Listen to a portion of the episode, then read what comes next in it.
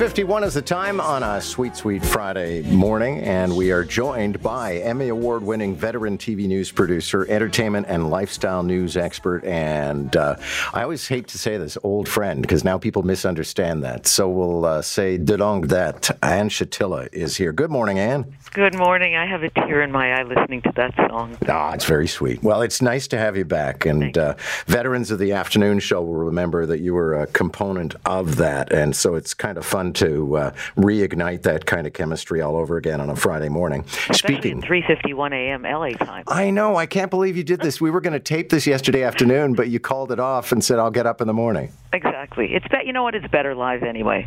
Yeah, I think so. Yes. Okay. So we've been contending, as you well know, with uh, smoke in Toronto and smoke all along the East Coast. I think New York and Boston have got the worst mm-hmm. of it. But wildfires are routine in California. So I'm wondering if you have any instruction to us about do how to I, deal with this. Do I have instruction? I am just so happy that we're not feeling it here because we've had our fill of smoke. So, you know, it, I'm going to explain to you some things you need to know, which is really going to be good advice. But right now, I'm so glad to hear that your air quality warning was lifted for Toronto so that's great. But not down here. We've got 20 states now, plumes heading west and south, 120 million people under toxic air alerts right now. And it's bad. New York is better. It's not orange sky anymore. Still rated the fifth worst city for air quality in the world right now. Um, Pennsylvania, Washington, D.C., in the bullseye as we speak at this hour. Washington, John, under code purple in the last 24 hours. What is that? It's worse than code red. It means that every human is being told to stay inside. Chicago now has the orange sky. Buffalo, North Carolina, Philadelphia recording the worst air quality in the world yesterday. And John, I want to tell you this about the index. I don't know if you know this. Knowing you, you probably do, but maybe the listeners don't know. I want to say this. Air quality index scale ends at 500. 150 is unhealthy. Philadelphia is now registering at 444. They've never had numbers like this. They've never seen anything like this. Harrisburg, Pennsylvania, 491, even worse than New York's 484. So, so many things canceled, so much moving, and it's not going to end until Sunday or Monday. Wow. Okay. Yeah. Um, and you have some uh, tips as a Californian on uh, how to live in bad air?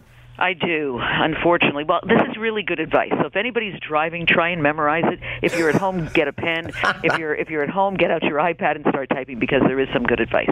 First thing, you can't breathe the stuff. You really can't. Probably in Toronto, I don't know. Was your air quality bad that you were being told to stay inside? Um, people were being people with lung issues were told to stay inside. Everybody else was told if you want to, maybe you should be wearing what is it, an N95, N95 mask? Yeah, well, yeah. you, you're an expert in masking. Oh, I'm an expert in masking for sure. Okay, so here we go. Don't go out, don't breathe it when it's bad. Fortunately, this is passing you, but I've got to tell you, this probably isn't going to be the end this summer because they are now predicting that Canada is going to have one of its worst. Um, uh, you know, you have over 400 fires burning right now, yep. and half of them are still out of control. I mean, we've never heard about this. When have we heard about fires in Nova Scotia? I mean, nothing other than roasting the lobster. Like it's it's it's stuff we've never ever heard of. Like what we saw this winter in California with the rainstorms. Never saw that before. Never rains in Southern California. So what happens is the air quality index is the air quality index. It's not the air visible index. So even if you can't see it, it is there. Here's the problem wildfire smoke. It is different than daily pollution that you would see or feel or know is there on the corner of Yonge and St. Clair, let's say. Okay? Wildfire smoke has these very tiny particles, and they have traces of chemicals, plastics, metals. You can't see them. So you think it's okay. I don't see it, I can go out. The problem is these fine particles are going into the respiratory system, they're going into the bloodstream. So you have to stay inside, wear proper masking, wear wrap around sunglasses or goggles if you are going out. Okay. Uh, listen, on other topics, you've got a couple of things today about. Wait, wait, wait, wait, wait. We've oh. got to talk about the N95. Oh, okay. Let's get to the N95. Okay.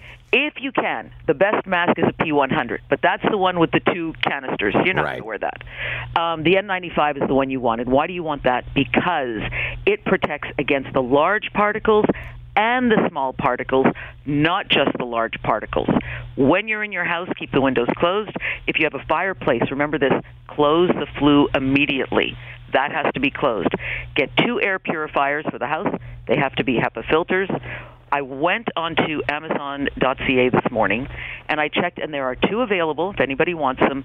The Shark HD 450, it's $407, and the Medify MA40. Both HEPA filters, that's 361 those are good ones to get. No dusting, no vacuuming, no burning candles, no burning incense, because that is creating the release of more particles as well. Good grief. I'm starting to feel like the boy in the bubble. Honestly, it, it, you're lucky Toronto didn't get it badly, but other cities are in big trouble right now. Okay, so listen, in the time we've still got, I wanted to hear you have some stories today about uh, workers in the workplace or not in the workplace.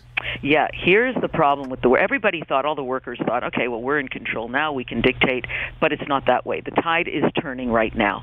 There is a crackdown on working from home with some big companies because they're fed up. They're saying either show up at work on the 3 days we tell you to show up or else. And what does that mean? That means they will go to HR and HR will will talk to you about further action. We don't quite know what it is. Hmm. Who are the companies? Google. Google is saying three days a week we need you in the office. If you're not in the office, there's going to be trouble. Other companies as well that are that are really saying enough is enough. Meta, which is the old Facebook, they said three weeks, uh, three days a week in the office as of September. And if they're hiring right now, they will not hire any workers for remote working. So if you're getting hired tomorrow at Facebook, Meta, they will tell you you have to be in the office. Other companies also cracking down Amazon, Disney, Dell. This is a trend that's happening. I think we're going to see more of it because it's just not working with this at home thing. Cities around the United States, we've got 10 cities LA, Chicago, San Francisco. Nobody's in the office buildings, there's nobody there. It's a big problem. Sure. No, absolutely. Big issue here in Toronto. Okay. Um, just before I let you go, you're in LA, so maybe you can give us a perspective on writers are still out, and now apparently actors are going to go on strike? Well, it's, it's actors and it's the SAG AFTRA union, but that's not just actors. That's, I mean, that's, that's us news people, that's uh, stunt men, that's beyond actors, but it's everybody. So if the writers are on strike and SAG AFTRA goes on strike as of June 30th, which they overwhelmingly voted for, we, we voted and it was like over 98%. If they go on strike, there's pretty much not going to be anything happening. They have to make a deal with the Alliance of Motion Picture and Television Producers by the 30th or they will go on strike too. And the writers are still on strike for six weeks. So the writers' rooms, the production rooms have been shut down. Can you imagine we're just going to be watching reruns if this continues? And they're worried. They're very worried because they're worried about ChatGPT replacing writing and they're worried about AI. So it's not just the money they want for streaming it's the it's the it's the um, continuation of the profession. It's, it's very serious. Yeah, and it's interesting too. And um, I was reading an analysis, and they said, well, the directors settled with the producers. Big deal. And but the reason they did is there's only one director on set. Exactly. There's like a hundred other people who are now threatening to walk out. And so the directors have settled. But if there's no actors or stuntmen or producers or writers, who are the directors going to direct? I mean, it's you know. And so does that mean you're going to go on strike? I'm not going on strike, but I don't want to go on strike because news people are considered emergency workers like we were during the pandemic. So we aren't frowned upon so much because news is a necessity. But if you're an actor in a movie or a TV show, you you cannot cross that picket line. And you know what? I support them. There's justification for their concerns. I mean, there's no yeah. question. And when we see the writers on the corners here in Hollywood, we toot and we wave to them and we support them because they do need to get a bigger piece of the pie, and they do. I mean, seriously, ChatGPT, AI, very, very scary stuff. And what a wonderful uh, thing to be able to talk with you on a Friday morning. Thank you so much. Thank you. Ann Shatilla is an Emmy Award winning TV news producer and a lifestyle news expert. You can find out more. You can look her up on the web because she's got some available programming at all times.